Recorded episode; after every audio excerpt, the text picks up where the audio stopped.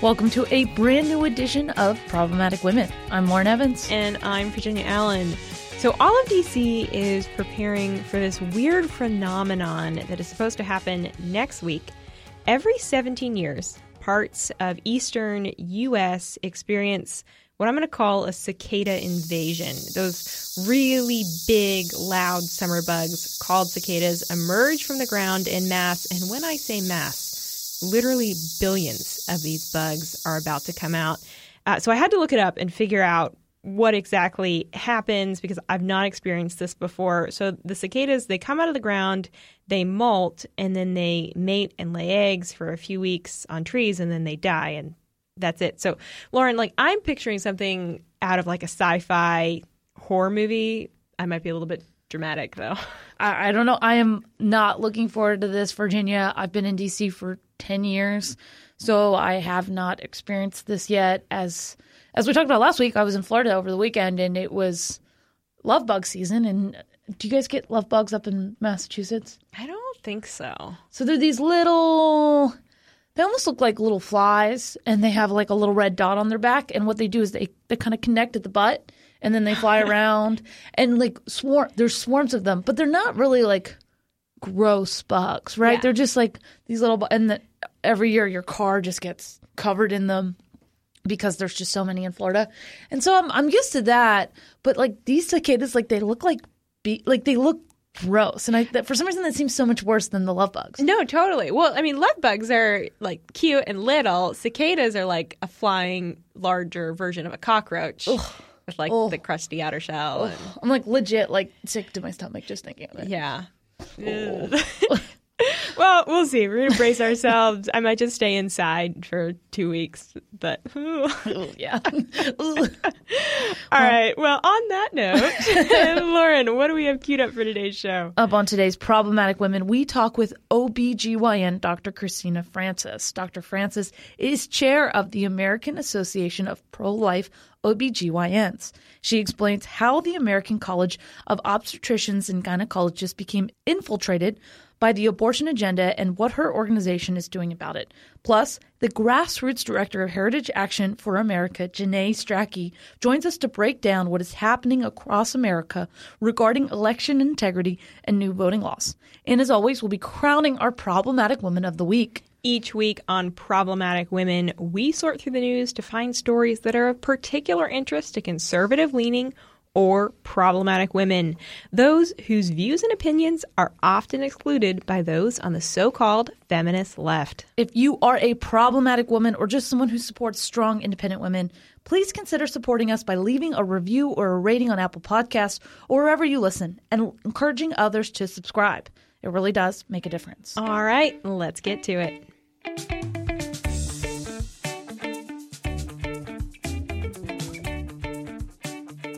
I am so pleased to be joined by medical doctor Christina Francis. Dr. Francis is the chair of the board of the American Association of Pro Life OBGYNs.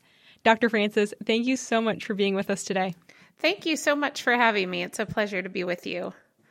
You are a strong pro life advocate in the medical field. Uh, I want to begin by just asking you to share a little bit of your own story with us. Why did you decide to pursue a career as an OBGYN? Sure. So um, I never in a million years thought that I would be doing OB.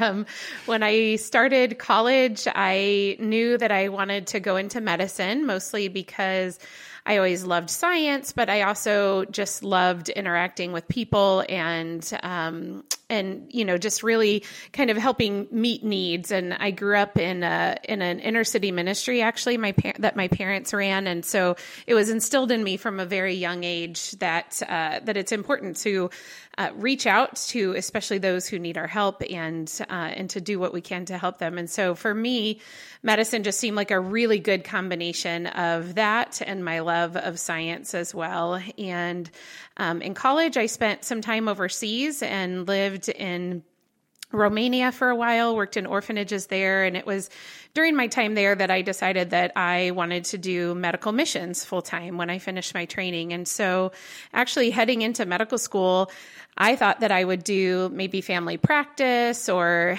internal medicine or pediatrics, you know, something that would just kind of give me a pretty broad um, uh, experience and and be able to take care of the most people. And so never even thought about OBGYN um, and then it was actually my second year of medical school I was shadowing a family practice doctor and he had a patient who was going to be delivering. And so he said that I could go with him. And I had witnessed the birth of my sister as a, as a younger person, but, uh, but this was kind of my first time really being into what was happening and, and, and paying attention to that. And so, uh, so I went with him to the delivery of this woman who I'd never met before and, uh, kind of stood towards the back of the room as he did the delivery delivery. And um, as she was delivering, I just started bawling because I mm. just thought it was the neatest, most beautiful thing that I had ever seen.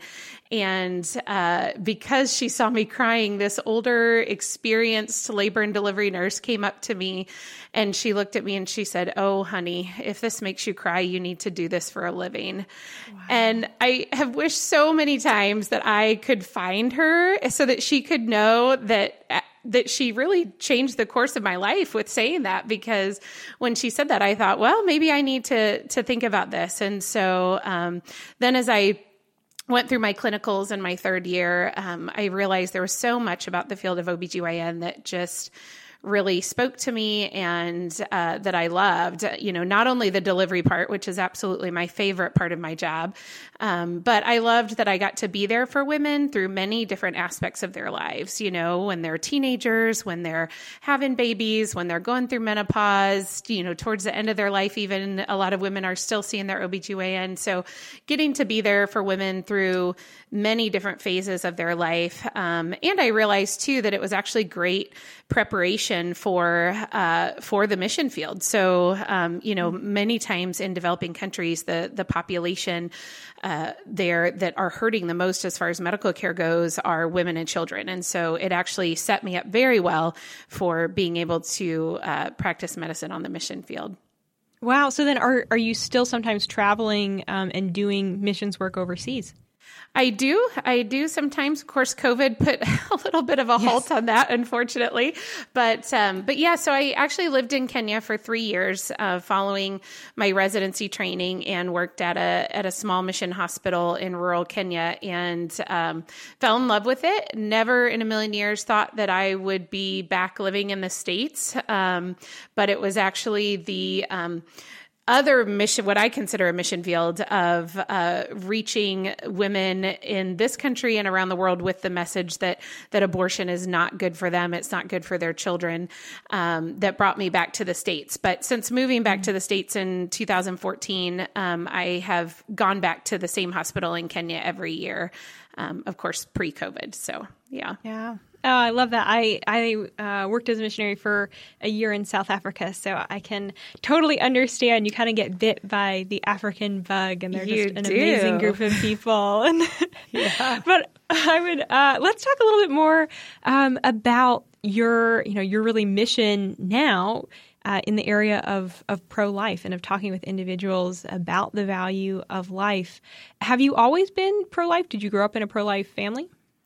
I did. I did. So I'm so thankful that, um, you know, I grew up in a, a, Christian family and a family that instilled in me from, from the time I was young that, um, that all life is valuable and that, uh, we are, you know, created in the image of God. And because that we are valuable, um, my mom actually works for a Right to Life affiliate in Southern Indiana. And so that was in our home. And so I, you know, I always was pro life, but, I would say for a long time, I never really knew exactly why I was pro life or was never fully able to defend that position, at least with anything beyond my Christian faith. And so um, I was back in the States actually in during the time that I was in Kenya, I came back to the States for a time to to finish board exams and things like that. And and it was while I was in the States that uh, a very dear friend of mine, my best friend, and I always say that everyone should have a friend like this in their life, um, called me up one day and she had been doing some educating of herself uh, during 40 Days for Life about abortion.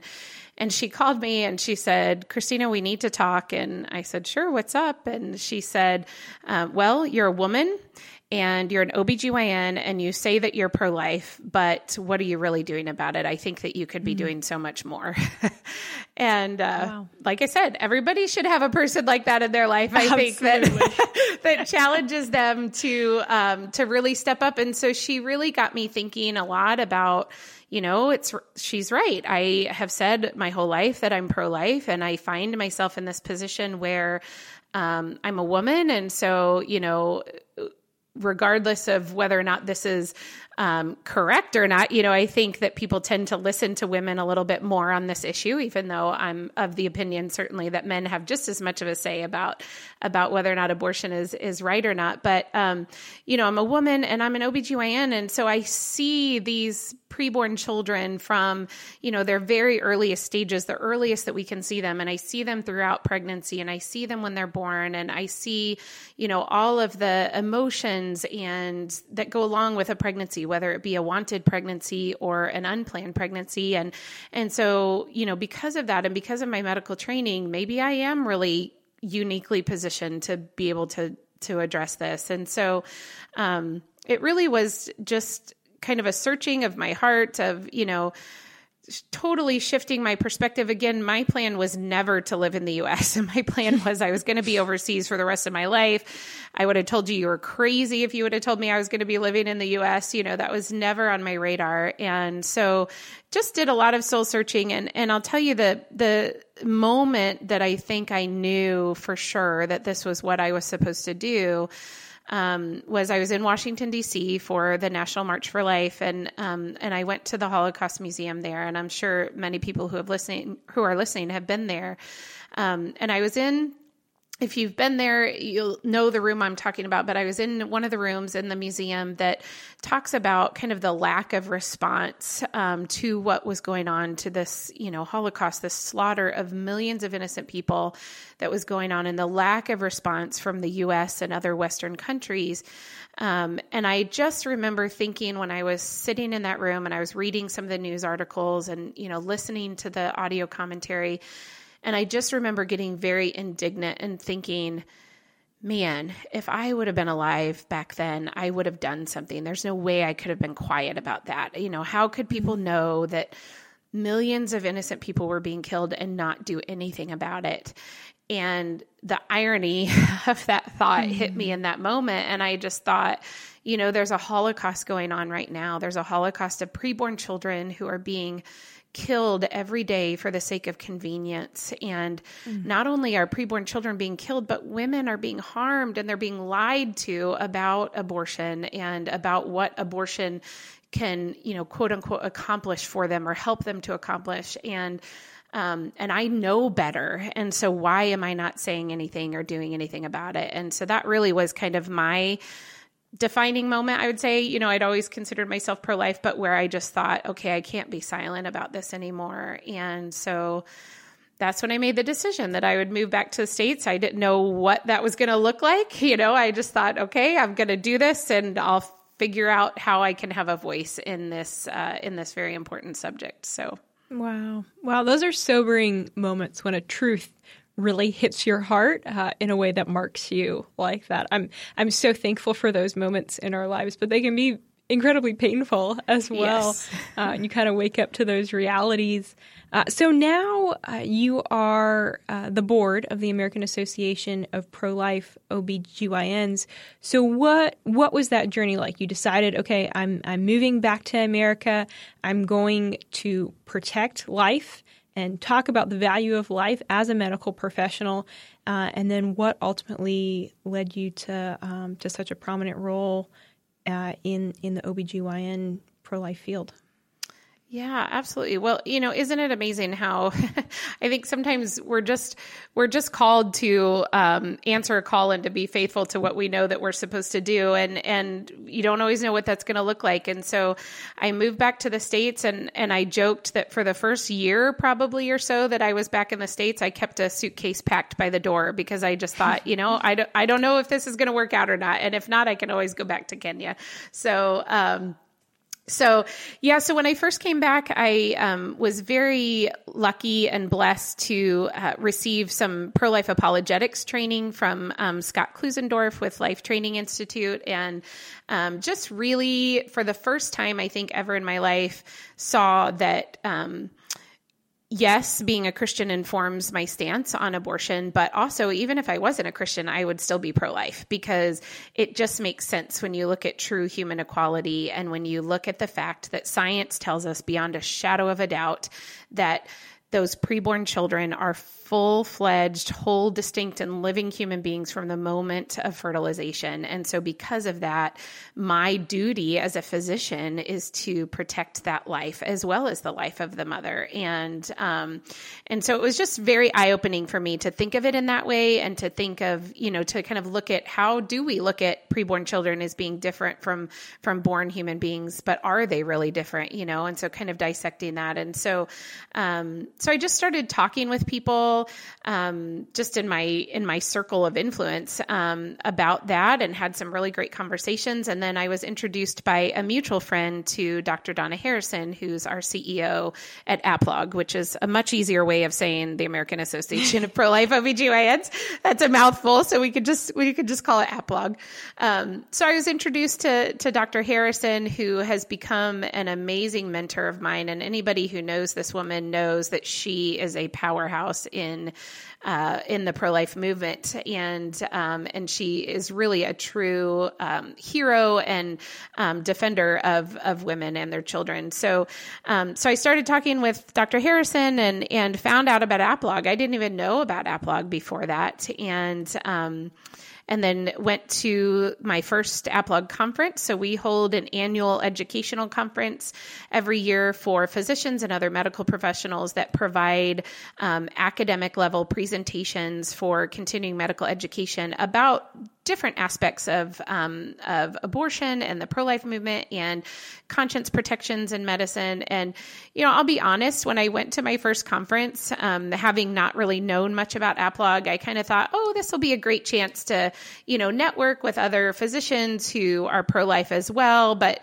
in my mind, I mean, just being fully honest, I had in my mind that this was probably going to be kind of a kumbaya moment. You know, we'll like sit down together and and we'll encourage one another, and that'll be great, and it'll be worth going just for that. But I was blown away at mm. the level of the presentations that were given, the science that was presented, and realizing that science really is on the side of the pro life movement. Not only when you look at the fact that these preborn children are, in fact, human beings and, and deserving of our protection, but also when you look at overwhelming evidence that exists that abortion is harmful for women. You know, not only does it end the life of an innocent human being, but it also sometimes permanently harms the life of that woman who um, has made that abortion decision, oftentimes under duress or, you know, just in a moment of panic, not realizing and not being told by the abortion industry that this is going to harm her lifelong. And so that uh, was another life changing moment for me to say,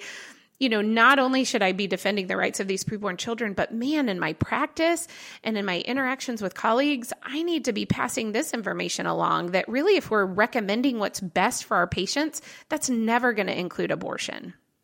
Hmm. Wow.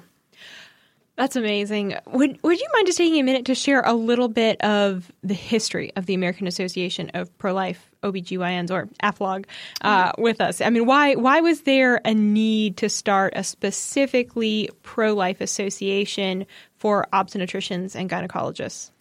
What a great question because it has always baffled me as to how an OBGYN, a physician who is dedicated, our specialty is dedicated to caring for pregnant women and their children. How can an OBGYN either perform abortions or support the performance of abortion? So it's a great question. It's very sad to me that we have to have a separate organization. Um, we actually started out as a special interest group within ACOG or the American College of OBGYN. So a lot of people have probably heard of ACOG. They are the largest professional medical organization representing OBGYNs in the country. Um, they claim to represent close to 60,000 OBGYNs or members um, from across the country. However, where we find ourselves currently, they do not represent their membership whatsoever when it comes to the issue of abortion. So, um, just kind of a little bit of history behind ACOG and, and where they started and, and to show you the need for APLOG and, and where we came from.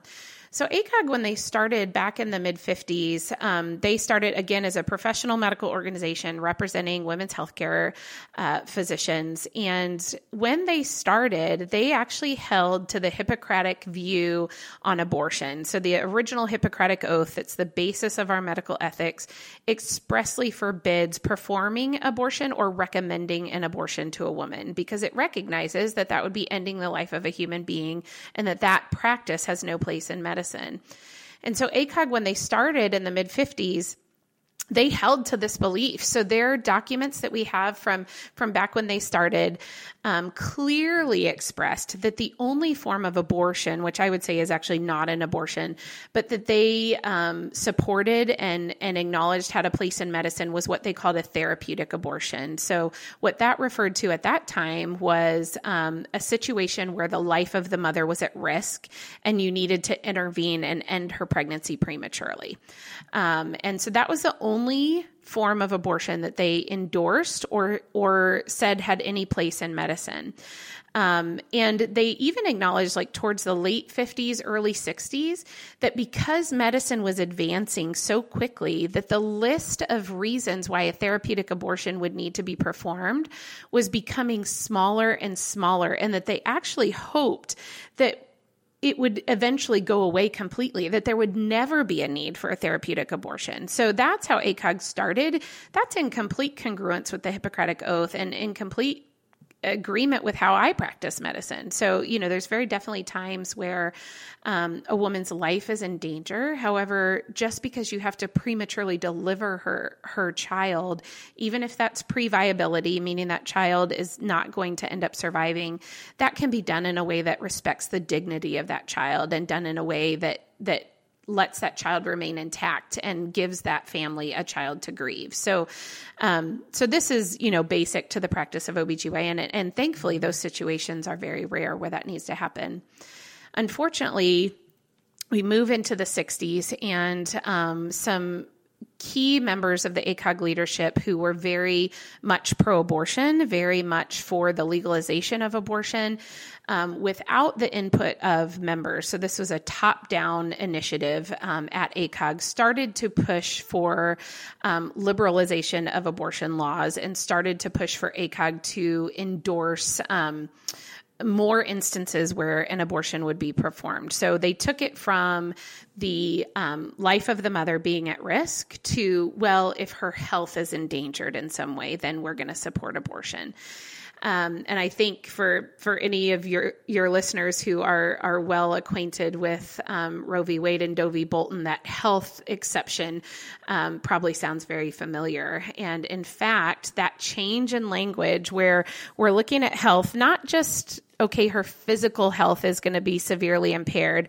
But when we're changing that definition of health to include anything in a woman's environment, so um, her social health, her mental health, her um, uh, her familial health, her age, any of these things could relate to health. And if any of these things were in danger, then that should justify an abortion. And so, again, this was coming from the top down. This was not representative of ACOG's membership and how they practiced or or what they thought should be legal. And so, unfortunately, ACOG uh, wrote a pro-abortion amicus brief for Doe v. for the Doe v. Bolton case, in which they were the ones who actually provided that health exception language um, to the Supreme Court.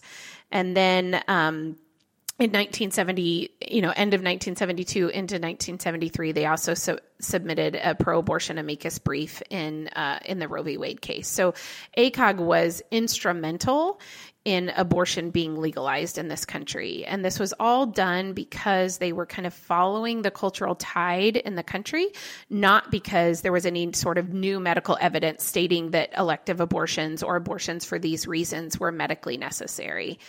Um, so when all of this was happening, there was an upswell of dissent from within the membership, and uh, that went unheeded by the leadership. And so once the Roe v. Wade decision came out, then our founding members uh, pulled together and formed a special interest group within ACOG uh, for pro-life physicians. So it started out with about 35 or 40 physicians and then quickly grew to become the largest special interest group within ACOG and had about 2,000 members and stayed that way until um, 2013 when ACOG decided to dissolve all special interest groups. So.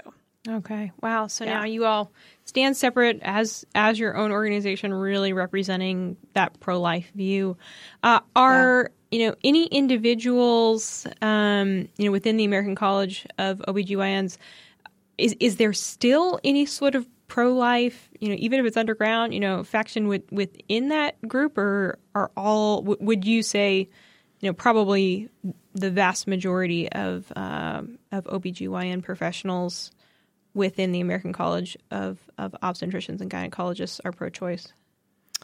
Well, so it's a great question. So we know that about 85% at least of OBGYNs actually don't perform abortions. So, um, you know, now it doesn't mean that all of those physicians would claim to be pro life necessarily, but the vast majority of OBGYNs don't perform abortions and don't support this sort of radical abortion agenda that that ACOG has exhibited and has increasingly exhibited um, over the last um, ten to fifteen years. So, um, so you know, a lot of our members actually, you don't have to leave ACOG membership to be an APLOG member. So, a lot of our members still are uh, dues paying members of ACOG. Um, so there are a lot of their members, they've never pulled their membership on this issue. And the reason is because they don't want to know what their members think about this issue. They want mm. to continue to push their um, politicalized uh, pro-abortion agenda without input from their membership. So, um, so you know, actually, the fact that 85% of women's healthcare specialists don't perform abortion to me tells you everything you need to know that abortion is not essential healthcare because if it was you wouldn't have only 15% of OBGYNs performing it. So, yeah. um, and you know, I think the reason for that is very clear. One, that we all, all of us who are OBGYNs know that it's not an essential part of women's healthcare, but also it's antithetical to why we went into this profession. Again, we went into this profession to care for moms and their babies. We didn't go into this profession to end a life and to harm, um, our maternal patients. So, um, so the pro-life position, or at least the the um, anti-performing abortion uh, position is actually the majority uh, within the field of OBGYNs. So, talk a little bit about uh, what the American Association of Pro Life OBGYNs does today. How are you all uh, really protecting life and fighting for, for both mothers and babies? Absolutely. So, we are the largest non sectarian professional medical organization representing pro life medical professionals in the world. So we have mostly members from the US, but we also have international members. And we exist to equip and encourage our members to be able to give the evidence based defense of our preborn patients and our maternal patients. Um, so we are doing that through representing our members in the public square. So we have submitted amicus briefs to the Supreme Court in defense of our members' conscience rights and on uh, every major abortion case since 1973. So we're doing that so we can fight for the rights of our members to continue to practice pro life medicine. Um, we also exist to give our members, as they're practicing, as they're encountering patients in their in their office who maybe are contemplating abortion, we want our members to be equipped with the again overwhelming scientific and medical evidence that exists to say that abortion is harmful for them. So when you have a woman as a physician or a midwife, we have we have midwives who are members, we have family practice docs who are members. When you're sitting there with a patient in front of you who says, do you think abortion is what I should do? Do you think that that would, you know, help me in this way or that? That our members have the evidence to be able to say to them, one, I can tell you that this is a human being growing inside of you. But two, let me tell you the reasons why making this decision now might have harms for you later on in life. And, you know, I think the importance, one of the things that we like to stress at APLOG is we are, yes, we are for our preborn patients, but we also are for our maternal patients. And we are just trying to empower women with the information that they need to make an informed choice.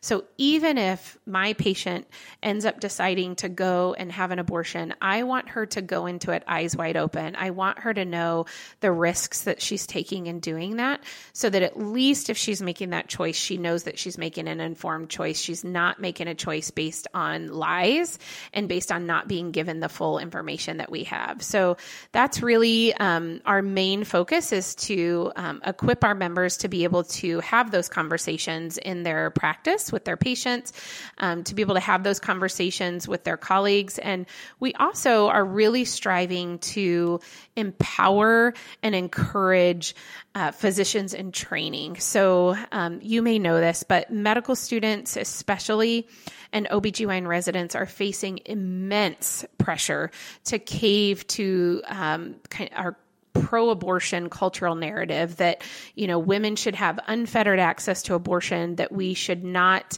um, say anything to them to discourage them from having an abortion and that um, they actually should be required to refer a woman for an abortion or perform the abortion themselves. So they are facing immense pressures from their superiors to give in to this narrative.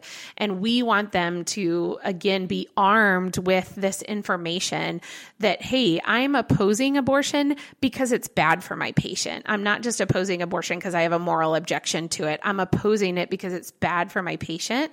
And it's bad for me as a healthcare provider to violate my conscience, to violate um, what I know to be best for my patient, just to give into this cultural narrative. So, um, so we exist to to equip and encourage them, and and we really want medical students and residents to know that they are not alone.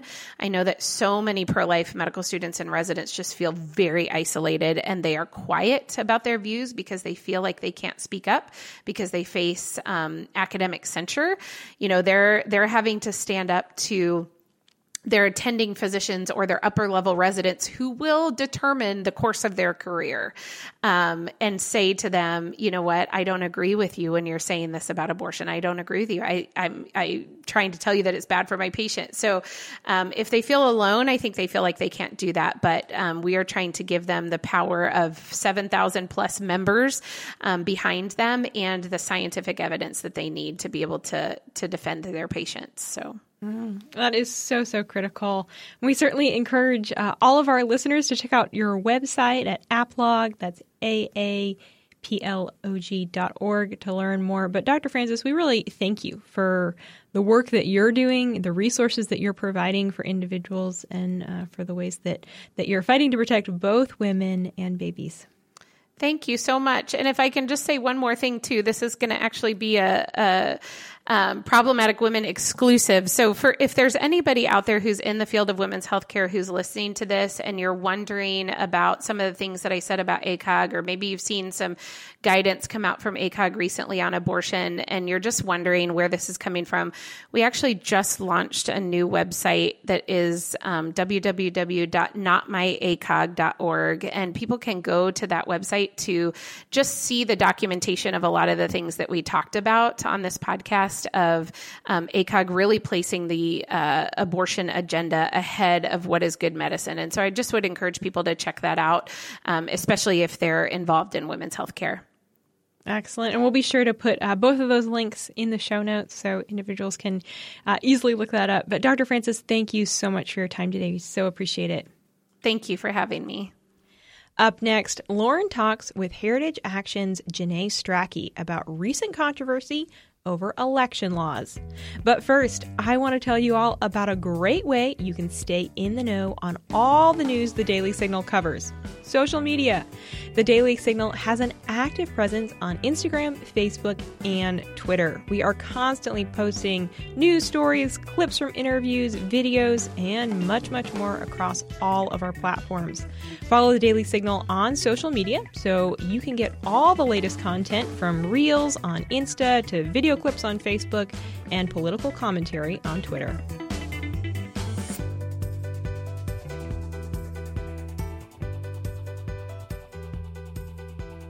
Voter integrity has always been an important issue. We want our elections to be secure so we can all trust the results to be accurate. And since the 2020 presidential election, voter integrity has become an even bigger issue. At a state, at a federal level, lawmakers are trying to make changes to election laws, some of those for good and some for bad. Here to tell us what we need to know is the grassroots director of Heritage Action for America, Janae Stracke. Welcome, Janae. Welcome. Thank you so much for having me. I love being here. It's great. And, and for those who can't tell, Janae is in the studio, and it's just, it's awesome to see people and get to talk to people face to face. Absolutely. It makes a world of a difference. Hopefully, all of you listening are able to do more face to face events as well. Yes, yes. Well, Janae, you've had a very busy 2021 can you kind of walk us through what your year has looked like? Yeah, it's been very busy. I mean, as everyone knows, we started out our year with the Georgia Senate runoff race. So the end of 2020 was spent door knocking in Georgia. And I, I describe it as like having a college final after Christmas break. You know, we went home for Christmas, but our job was far from over.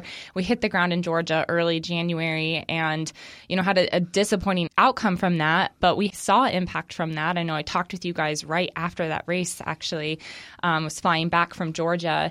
And we learned a lot from that and have since been working on state based election integrity reform. And a lot of what happened in Georgia, whether it be the November election or the Senate runoff, and, and Georgia's not alone in this either, other states, there are really just shoddy state laws that are essentially allowing for fraud. And it makes it very, very difficult to prove or detect. And, you know, there's all sorts of work we need to do on elections, but certainly this is like ground zero. Let's get our state laws where they need to be so that we can um, make sure they're enforced and prosecuted when there is fraud. So, yeah, no, Janae, that's exactly what I wanted to talk to you about and specifically get into this Democrat backed election bill known as For the People Act. The bill has already passed in the House, and the Senate held a discussion uh, discussing the legislation earlier this week. And as I mentioned, the bill is known as S1 or For the People Act. What, I mean, that sounds like a good thing, but what, what would this bill actually do?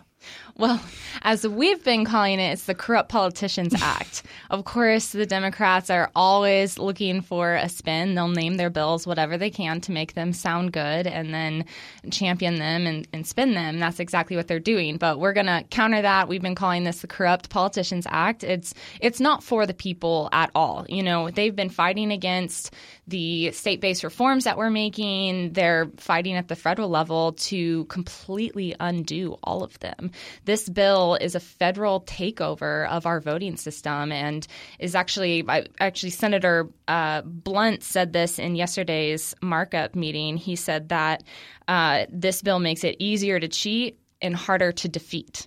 So we've been saying from the beginning with all the work that we're doing, all of the state-based bills we're working on, it needs to be easier to vote and harder to cheat. We want it to be easier to vote and harder to cheat.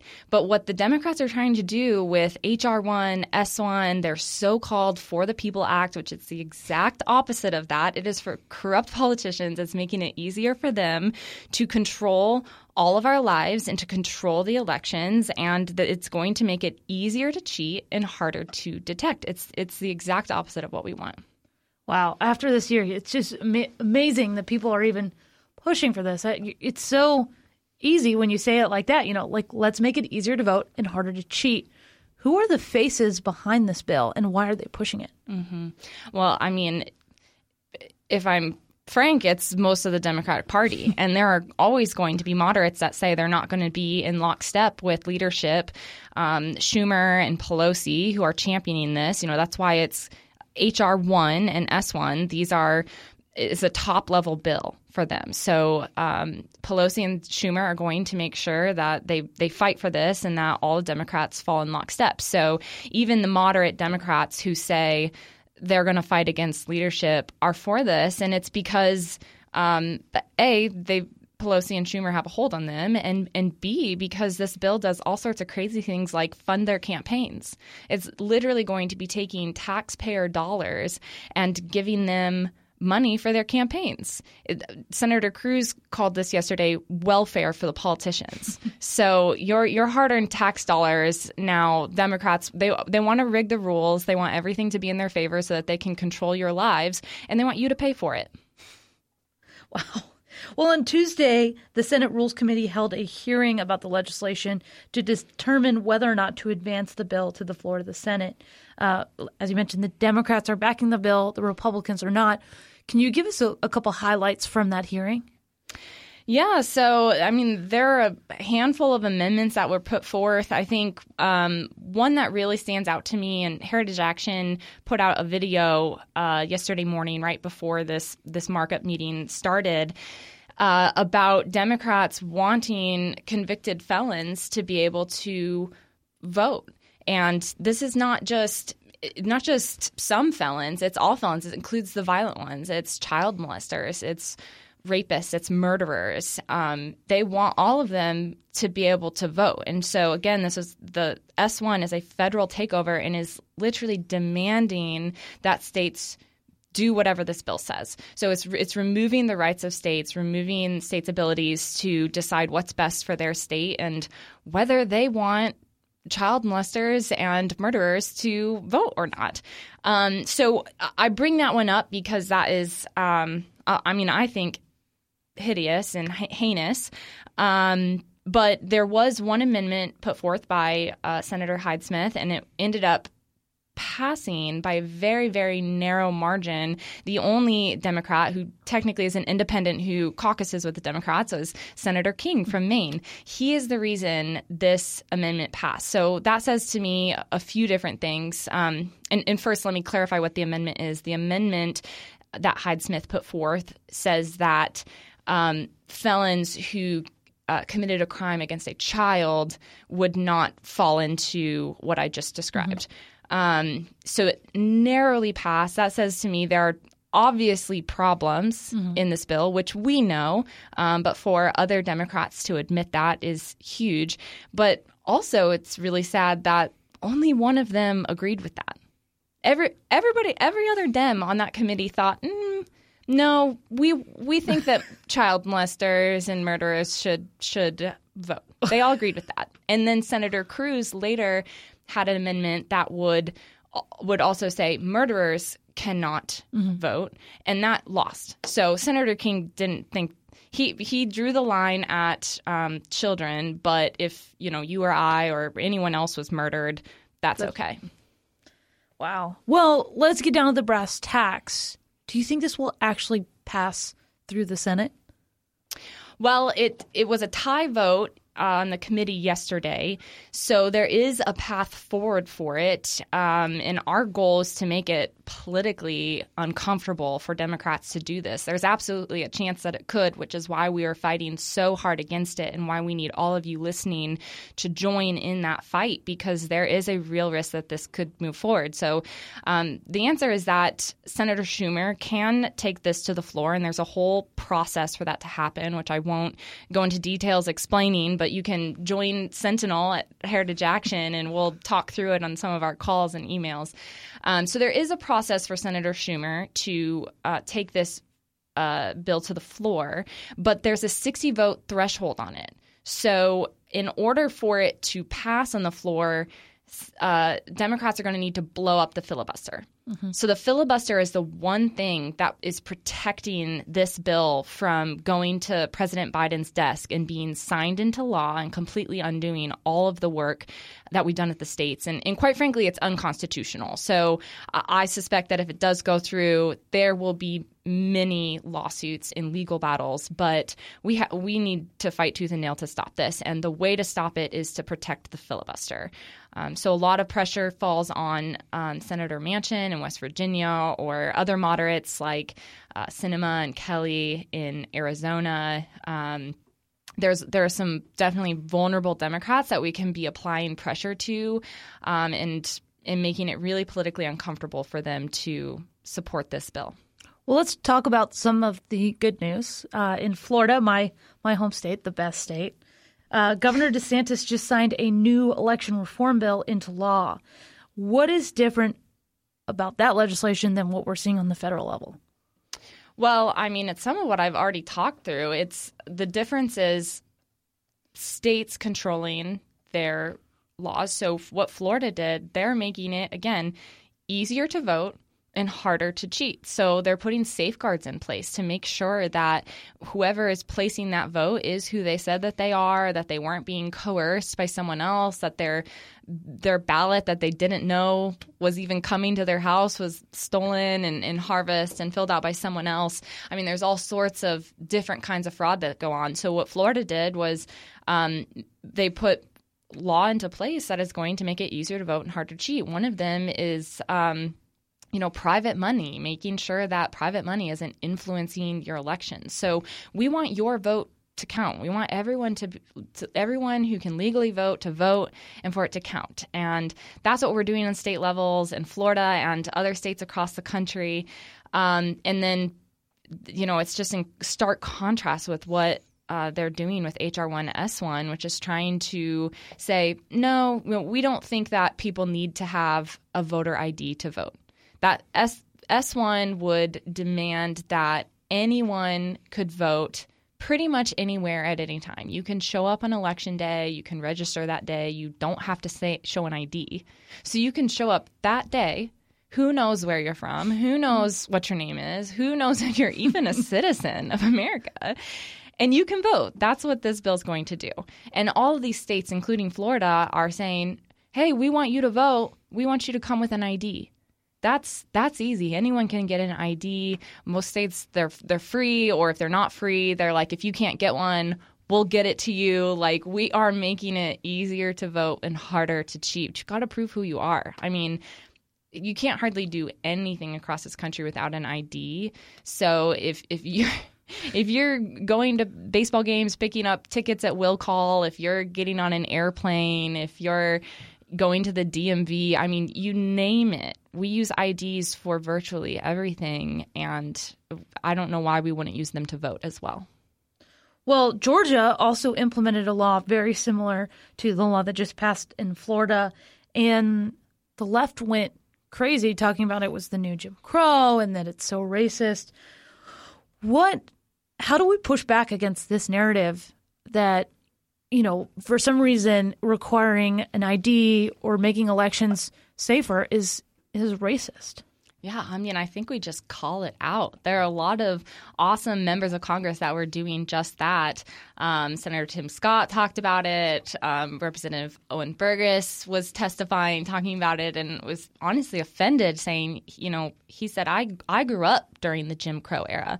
It's offensive for you to even compare this or to imply that I cannot get an ID because I'm black. That I, like, are they not intelligent enough that they can't go get an ID like everyone else. It really is kind of insulting and and that's I mean the Democrats act as if getting an ID like you need a PhD to do it and someone needs to hold their hand, which is just not the case. So it's just a, a talking point that they're trying to bully people into. And I just, the American people are smarter than that. The, uh, 77% of Americans are in favor of having an ID, and that includes minority groups. When you break it down, those numbers actually get stronger amongst Hispanics and African Americans and, you know, all, all sorts of minority groups it's just so clear that the majority of Americans support having an ID, and the Democrats are so out of touch on this.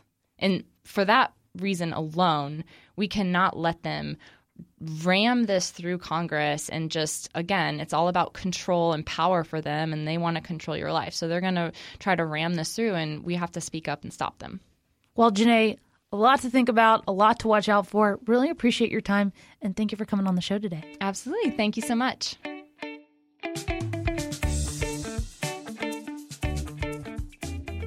Are you looking for quick conservative policy solutions to current issues? Sign up for Heritage's weekly newsletter, The Agenda. In The Agenda, you will learn what issues Heritage scholars on Capitol Hill are working on, what position conservatives are taking, and links to our in depth research. The Agenda also provides information on important events happening here at Heritage that you can watch online, as well as media interviews from our experts. Sign up for The Agenda on heritage.org today.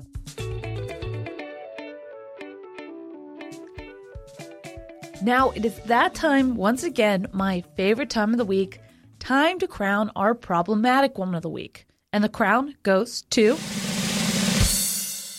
NYPD officer Alyssa Vogel. On Saturday afternoon, a gunman opened fire in Times Square in New York City and struck three bystanders, including a four year old girl in the leg. Officer Alyssa Vogel acted quickly to tie a tourniquet around the child's leg before running with her to a waiting ambulance.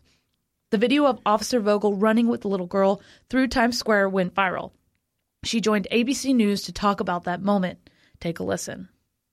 I'm very grateful that people are taking it in that aspect of calling me a hero, but every officer on scene is a hero for that day too, because there were multiple victims and everyone did a phenomenal job. As a new mom herself, Vogel said she was acting on instinct to do all she could to help the child. She added that the girl was incredibly brave after she was shot. This little girl is the strongest person I've ever seen. For somebody who has just been shot, she was just standing there, you know, obviously scared, but she wasn't crying or anything. She only yelled when we were tightening the tourniquet because that's very painful but she was very calm for somebody who was in a very traumatic situation. Officer Vogel, thank you so much for your service to that little girl, and thank you for your service every day. This week is actually Police Week, so if you know a police officer or maybe you happen to see one as you're at the grocery store or out at a restaurant, be sure to thank them for their service. This has been a really hard year for many police officers who simply want to do their job and protect the communities they serve. So be sure to thank them for their service. And Officer Vogel, congratulations on being this week's Problematic Woman of the Week. And with that, that's going to be it for this week's edition of Problematic Women. Join us next Thursday morning for a brand new edition. In the meantime, please subscribe and share. Conservatives need your support in the podcast world, and we would greatly appreciate a five star review on Spotify, Apple Podcasts, or wherever you get your podcasts. It really does make a difference. Have a great week, and we'll be back with you guys next Thursday.